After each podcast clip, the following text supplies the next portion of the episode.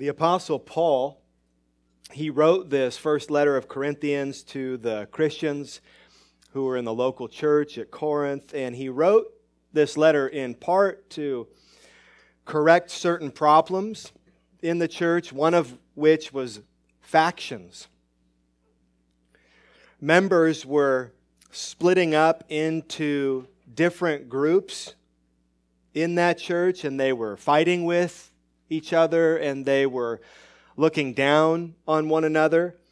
And these divisions, they became very obvious on Sunday when they would come together for worship. You can imagine that if we had factions and divisions here in this church, that it would become obvious when we all came together on a Sunday. Well, apparently, as they came together, certain people with certain gifts and abilities, they were elevated and they were esteemed, while others were sort of marginalized or even flat out ignored. And so, chapters 12 through 14 of this letter is Paul addressing those problems that had gone public. So, back in chapter 12, Paul reminded the Corinthians that the gifts they had were from God and they were for others. Spiritual gifts are from God and they are for others. And they were especially for the members of their church family, each of which is valuable and equally important.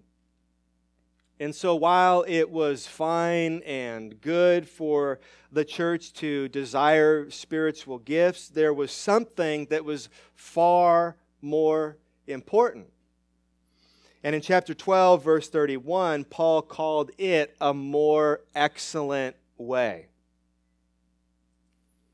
In chapter 13, Paul has unveiled the more excellent way, and it is love which is the costly effort to do what is best for the beloved. This was the heart of the problem at Corinth. This was at the root of their divisions. They lacked love. And so Paul writes this chapter in particular to instruct the Corinthians to use their gifts and abilities and opportunities that God had given them to love one another, to do what was best for one another. So at this point in our study, Paul has pointed out both the indispensability of love and the nature of love. He has said, look, remarkable ministry and even selfless service without love, it means nothing. Therefore, love one another. Love is indispensable. He gave a description of love in likely the most well known passage in the Bible in this chapter 13, verses 4 through 7. And there we learn that love is not a feeling, love is a force. Love is not mere sentiment, it is action. Love rejoices, love bears, it believes, it hopes, it endures all things. Well, Paul has one more thing to say about love. One more thing before he moves on to other things, and it is this love never ends. Love never ends. And this is intended by Paul to be further and final reason for the Corinthians to love one another. And so, taking our directions from the text. This morning's sermon is about the endlessness of love. And remember as we move forward that we are reading and studying the Word of God. and in the Word of God alone. You learn who you are. And more importantly, you learn who God is and how you may love Him and worship Him. And so we need God's help so that we would understand His Word and ultimately be changed by His Word. Will you please bow your heads with me? Let's pray together. Our Father in heaven, help us with your word today. Motivate us, encourage us to love one another. And fill our minds with truth and our hearts with love for you. And we ask this in Jesus' name. Amen. Please open your Bibles to 1 Corinthians chapter 13. If you're using one of our church Bibles, you will find today's text on page 902.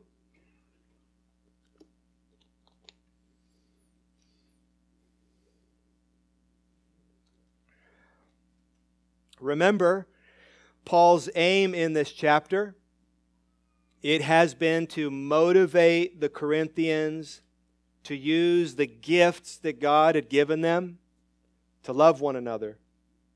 And here in this text is one more motivation the endlessness of love. Before this sermon, it's worth noting that Paul says what he wants to say here in three steps or three stages, which we will follow. So if you are taking notes, here they are. First, he makes his point. And he does that in verses 8 through 10. He makes his point. Second, Paul illustrates his point. And that is in verses 11 and 12. And then, third, he underscores his point. Verse 13. Paul makes his point, he illustrates his point, and then he underscores his point.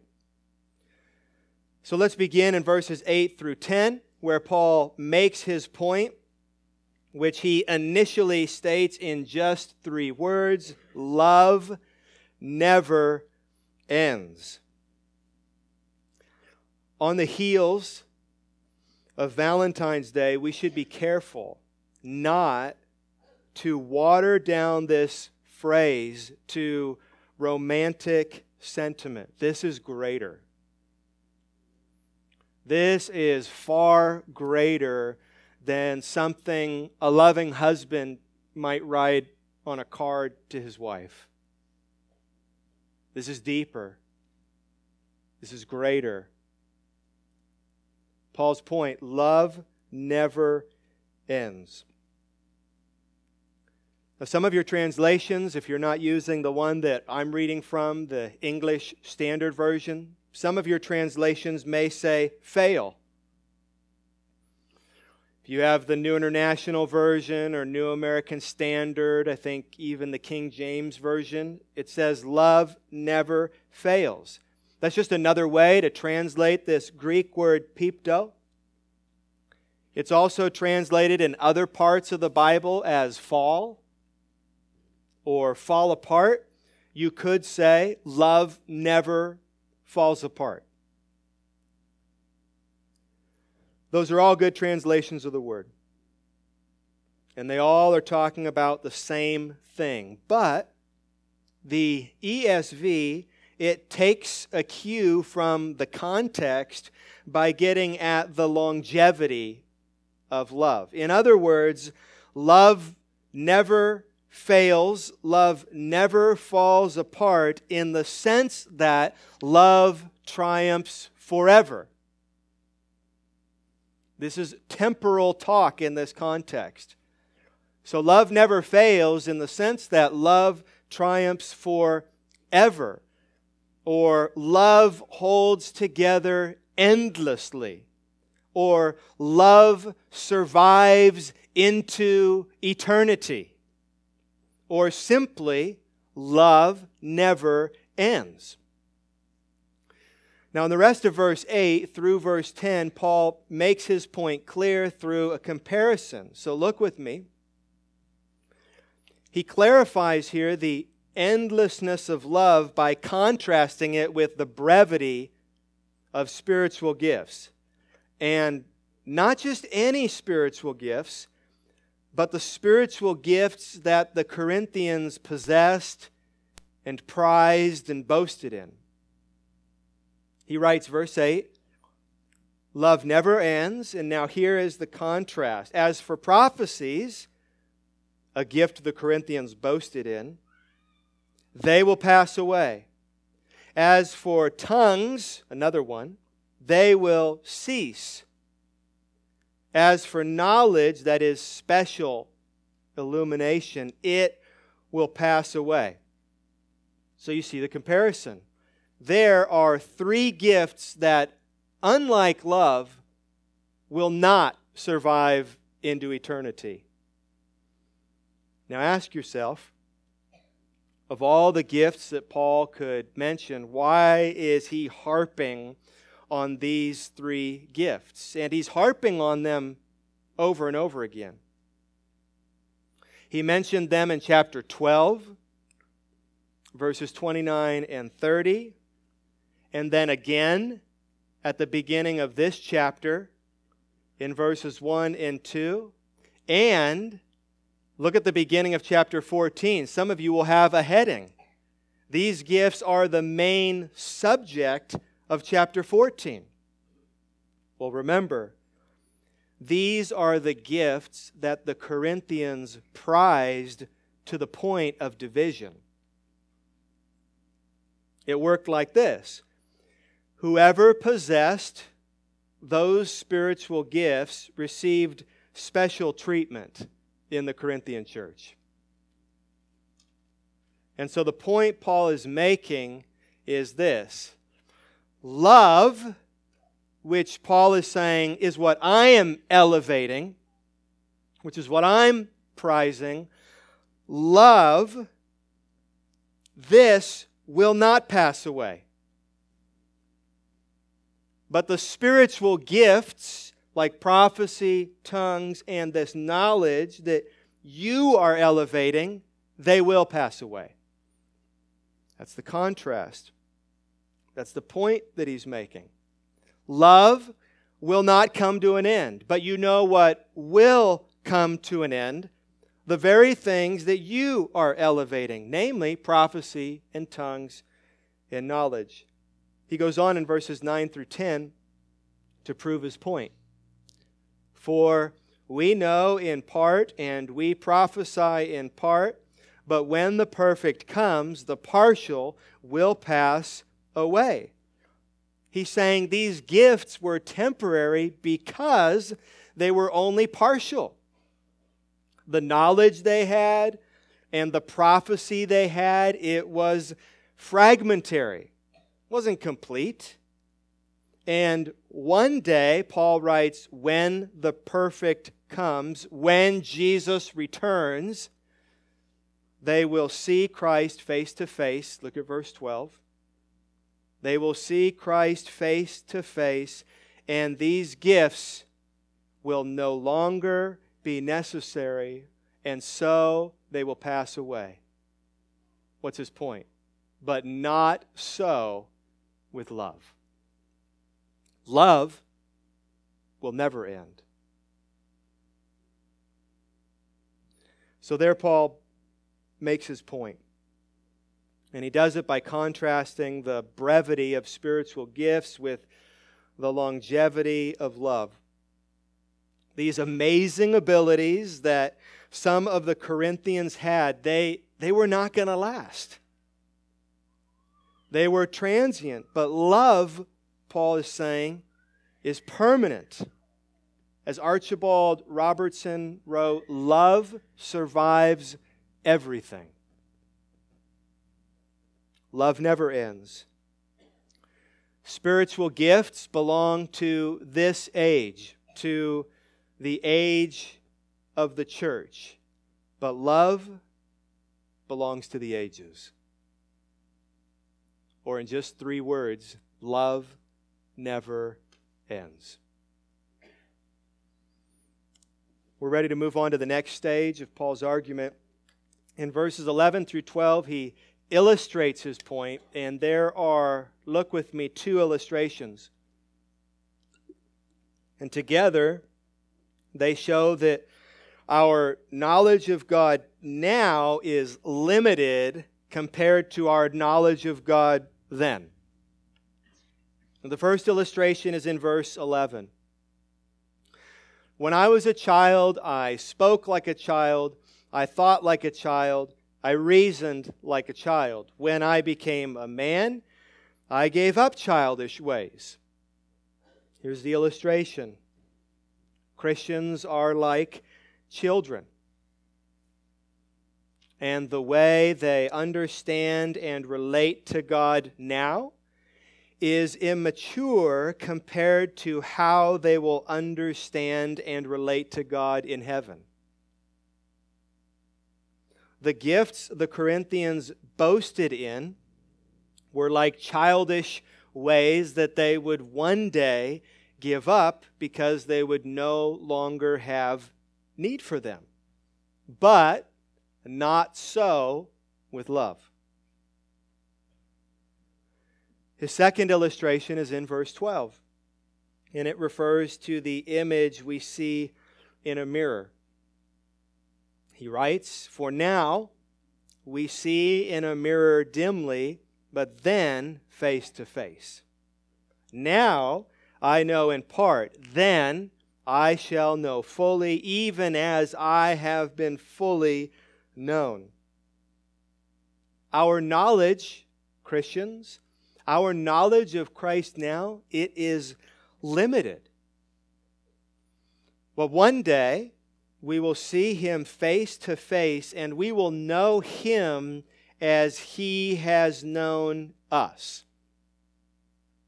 For today, it's like the difference between seeing someone in person and seeing them in a photograph.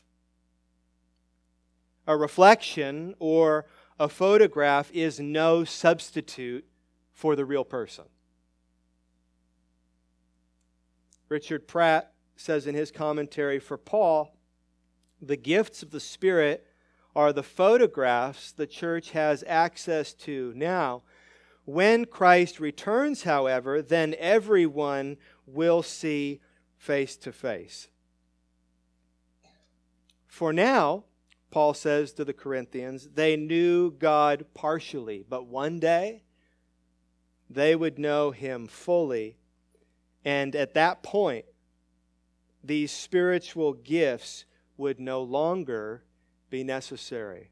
But not so with love. Now, finally, we come to verse 13, where Paul underscores his point. He stresses the point here, expands it, affirms it. Verse 13. So now, faith, hope, and love abide, these three. But the greatest of these is love. You might call this the big three faith, hope, and love. Those are three powerhouse activities of a Christian. And Paul writes that the greatest of these is love. Well, in what sense? In what sense is love greater than faith and hope? Because faith and hope are great. So, how is love greater? Maybe Leon Morris is right. He says, Love occupies the supreme place.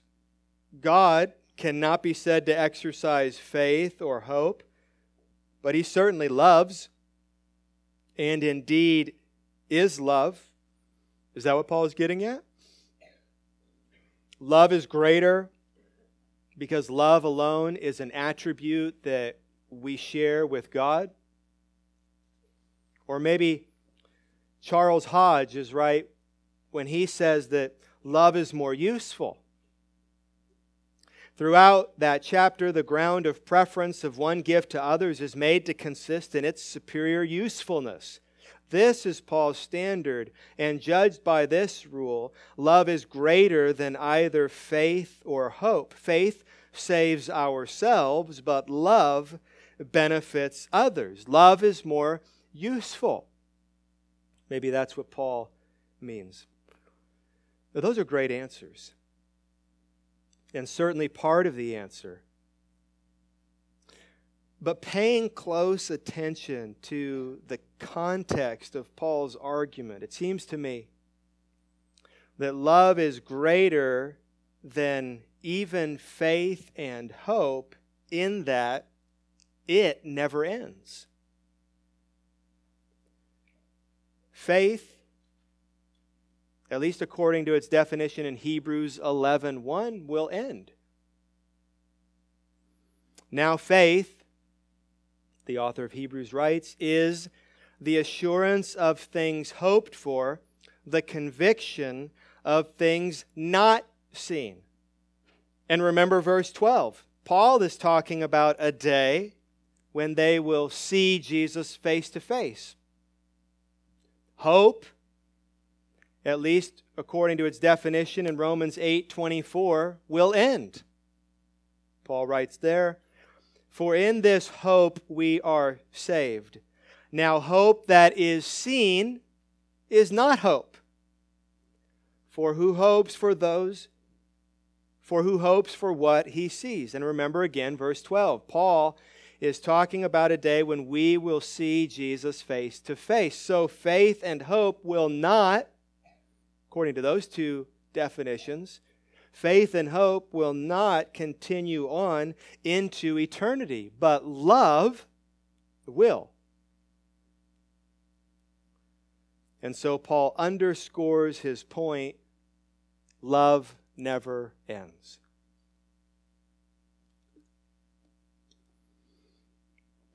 So that's the passage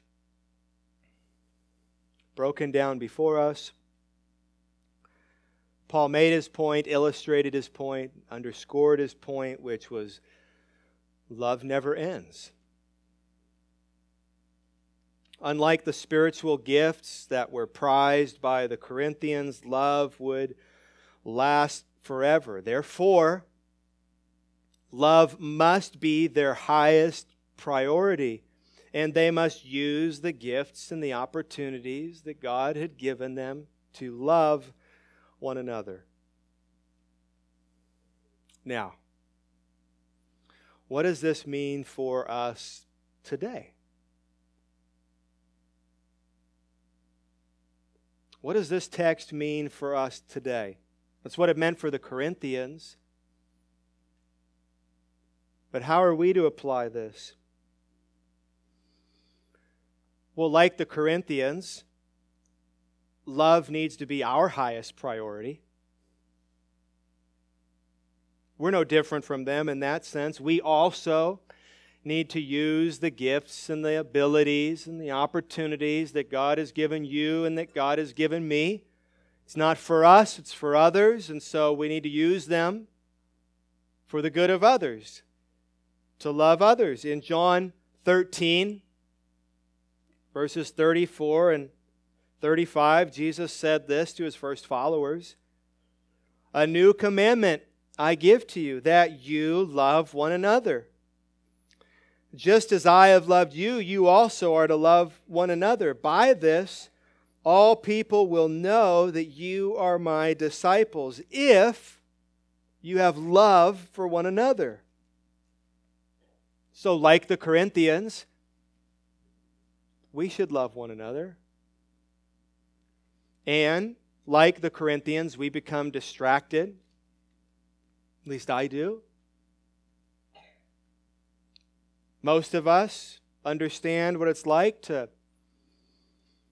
want to love and to feel convicted to love and to know that we need to love, but to have our focus taken.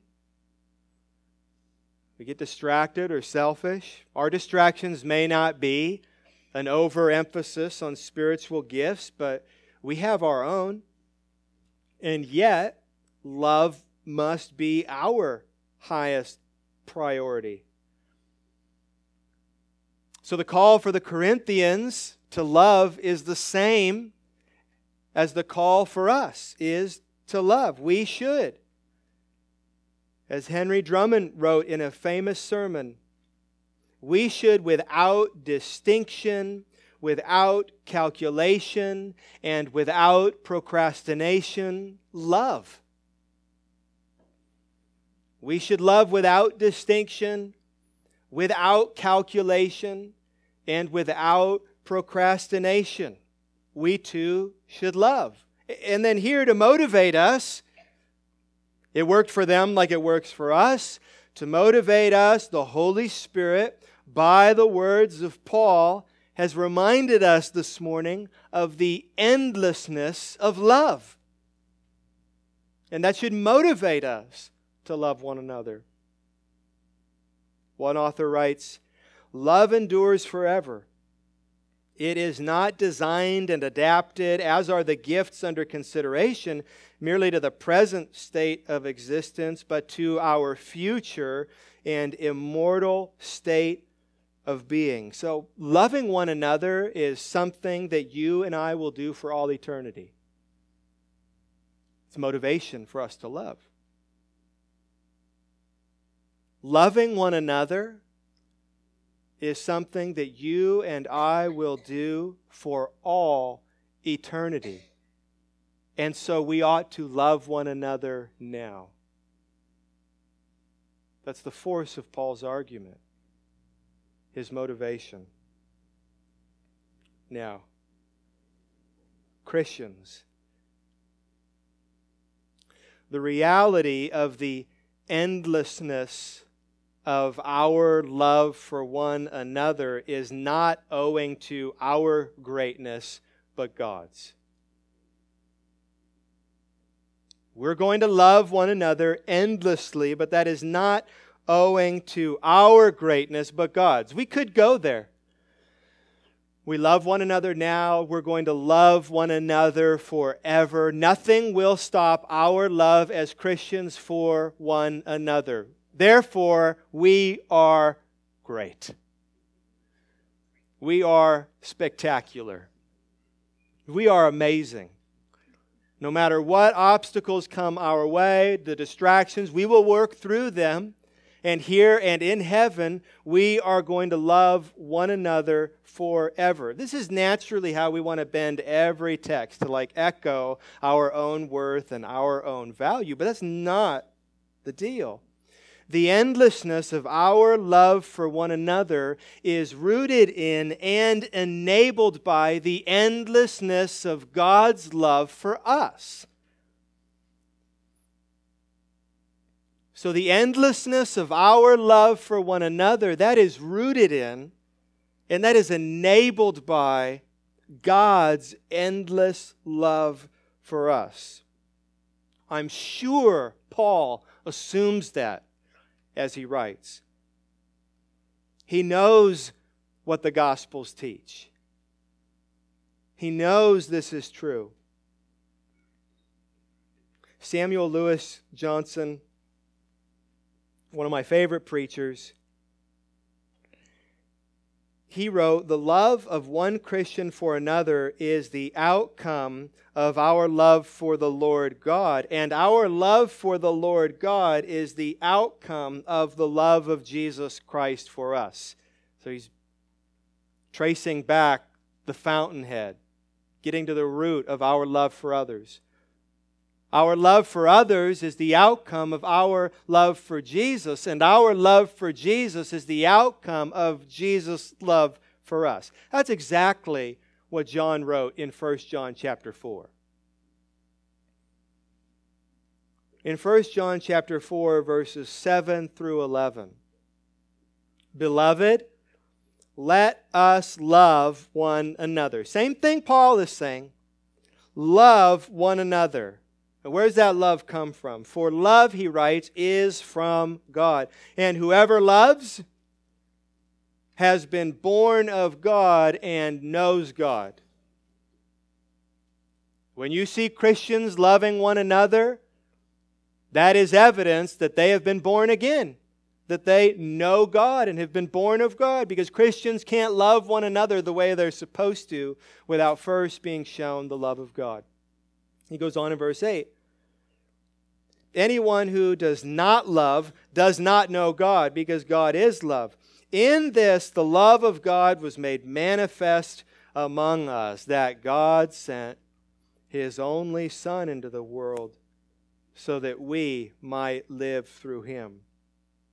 In this is love, not that we have loved God, but that he loved us and sent his Son to be the propitiation for our sins. Beloved, if God so loved us, we also ought to love one another. So, in order for us to love one another, we must know the love of God. In order for us to love one another, we must know the love of God. Do you?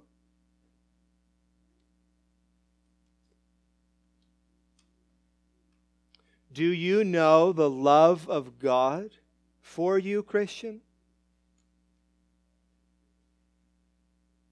Do you just know of the love of God? Do you just know information about the so called love of God for you? Or do you know experientially the love of God for you? Do you know the endlessness of God's love for you? That is the motivation to love one another. Do you think about it? I mean, do you set time aside, planned, unplanned, as you hear about it in a song or read about it in the Bible or hear about it from a preacher or just have the thought come to you by the Holy Spirit in the middle of your day? Do you pause? Do you think about it? Do you know God's love for you? God's love never ends. His love does not tire or quit. I would have given up loving me a long time ago. I think that about my wife and I think that about my kids that I'm surprised they didn't give up loving me a long time ago. And they don't know me nearly as well as God knows me. And God knows you, Christian. God knows everything about you, Christian. He knows what no one else knows. He knows your thoughts, He knows your heart, he knows all your inclinations. He knows all your desires. He knows every sin you've ever committed, every sin you will commit. He knows you more fully than anyone could ever possibly know you, and He loves you.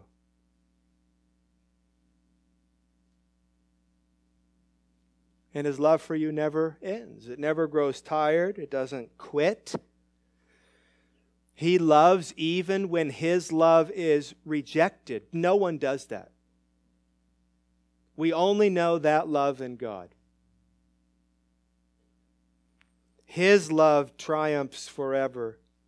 His love holds together endlessly. His love survives into eternity. Think of verses in the Bible like Hosea chapter 11, verse 4.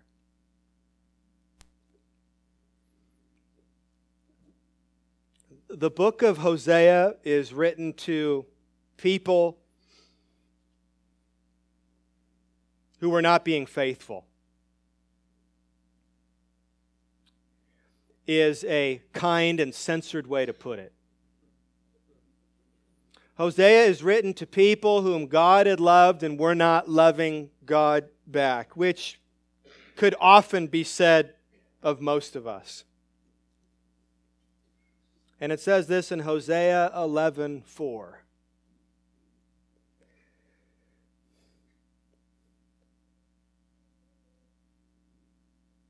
This is God's heart. I led them with cords of kindness, with the bands of love. And I became to them as one who eases the yoke on their jaws. And I bent down to them and fed them.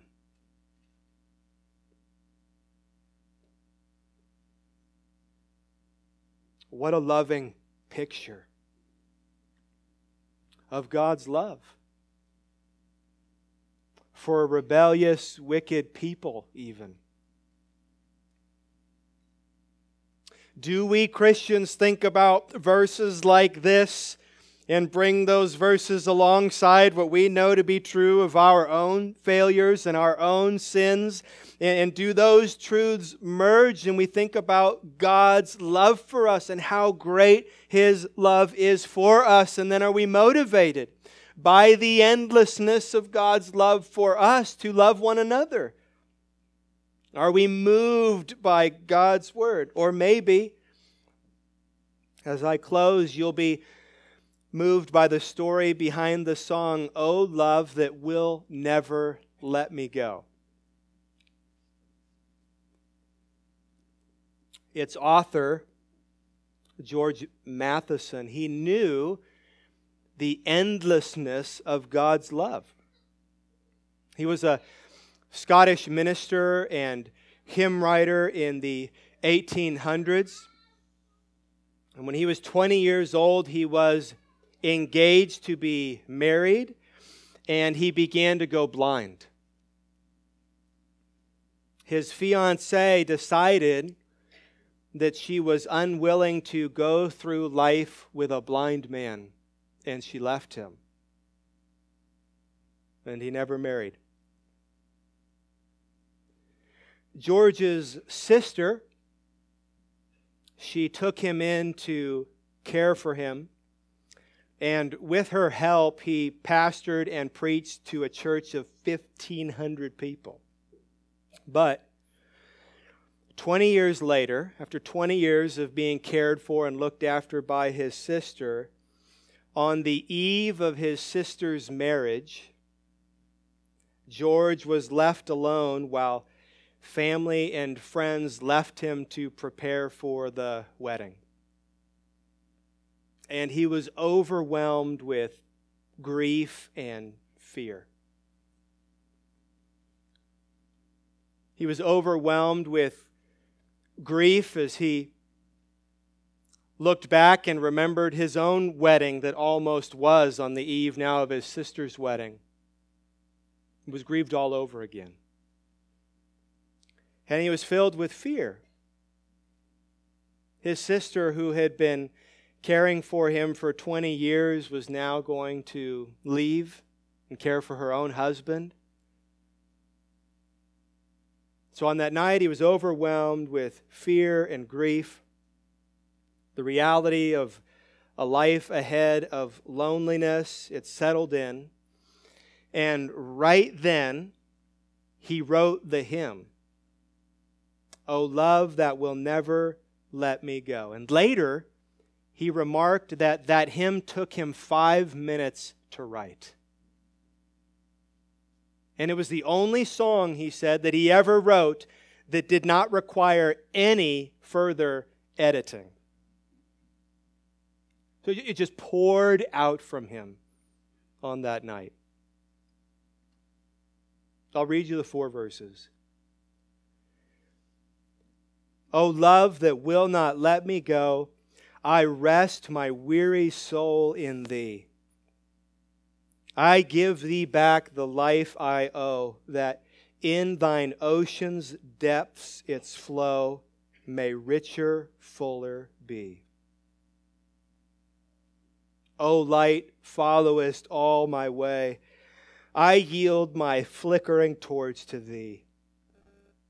My heart restores its borrowed ray, and in thy sunshine's blaze its day may brighter, fairer be. O joy that seekest me through pain, I cannot close my heart to thee. I chase the rainbow through the rain and feel the promise is not in vain that morn shall tearless be. O cross, that liftest up my head, I dare not ask to fly from thee. I lay in dust life's glory dead, and from the ground there blossoms red. Life that shall endless be. Christian, do you know the endless love of God the way your brother George Matheson did? Do you know God's endless love for you? For those of you who are not Christians, you could know this love of God if you would turn to Jesus.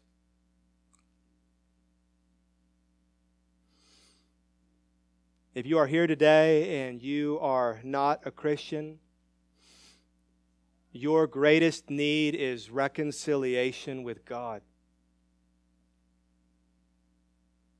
You are not at peace with God and he is not at peace with you. He is a perfect God, a holy God. He created everything. He created you. And He created you to love Him. And He created you to worship Him. And He created you not to live for yourself, but He created you to live for Him. And you have not. You have rejected God. You know this. You have rebelled against God. You have not worshiped Him. You have not given Him your life. You have not loved him as you should. And listen, there is nothing worse. There is just nothing worse than not loving and worshiping and honoring the holy God who is the creator of the universe. And so, if nothing changes, as a sinner, one day you will die. And on that day, when you die, you will not go to be in the presence of the Lord. You will go to be outside of his presence.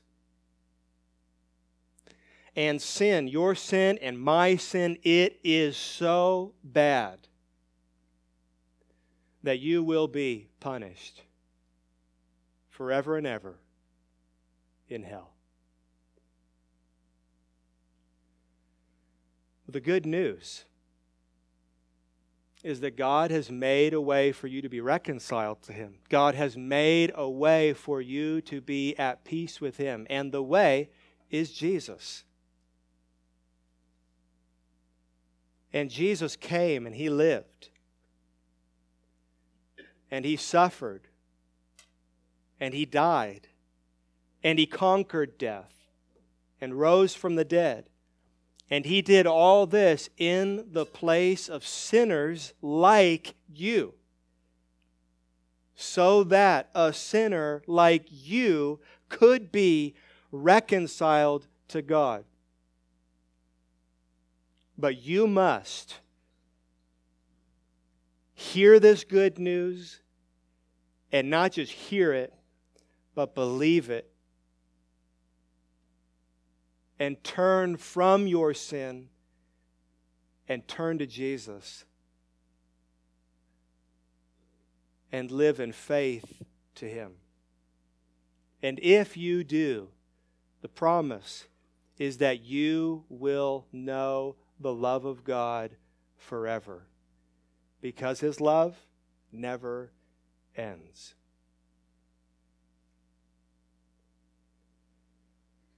We remember this love every week as Christians when we take communion together. We have symbols, don't we, that have been left for us of this love of God. This bread and this juice, which are symbols of the body and the blood of Jesus that was given for us. Paul writes in 1 Corinthians 11, verse 23 For I received from the Lord what I also delivered to you that the Lord Jesus, on the night when he was betrayed, took bread. And when he had given thanks, he broke it and said, This is my body, which is for you. Do this in remembrance of me. In the same way, also, he took the cup after supper, saying, This cup is the new covenant in my blood. Do this as often as you drink it in remembrance of me. For as often as you eat this bread and drink the cup, you proclaim the Lord's death until he comes. So we are remembering and proclaiming the Lord's sacrificial death this morning. You are invited to take communion with us if you are a baptized believer, if you have confessed your sin and placed your trust for salvation in the work of Christ and in Him alone. And if you are committed to a local church, whether it's this or another one that preaches the same gospel that you heard here today, We'll have leaders up front, as you know, to serve you. We ask that you come forward and take the bread and take the juice and hold on to them and return to your seat, and then we'll take it together as a church family. Let's pray.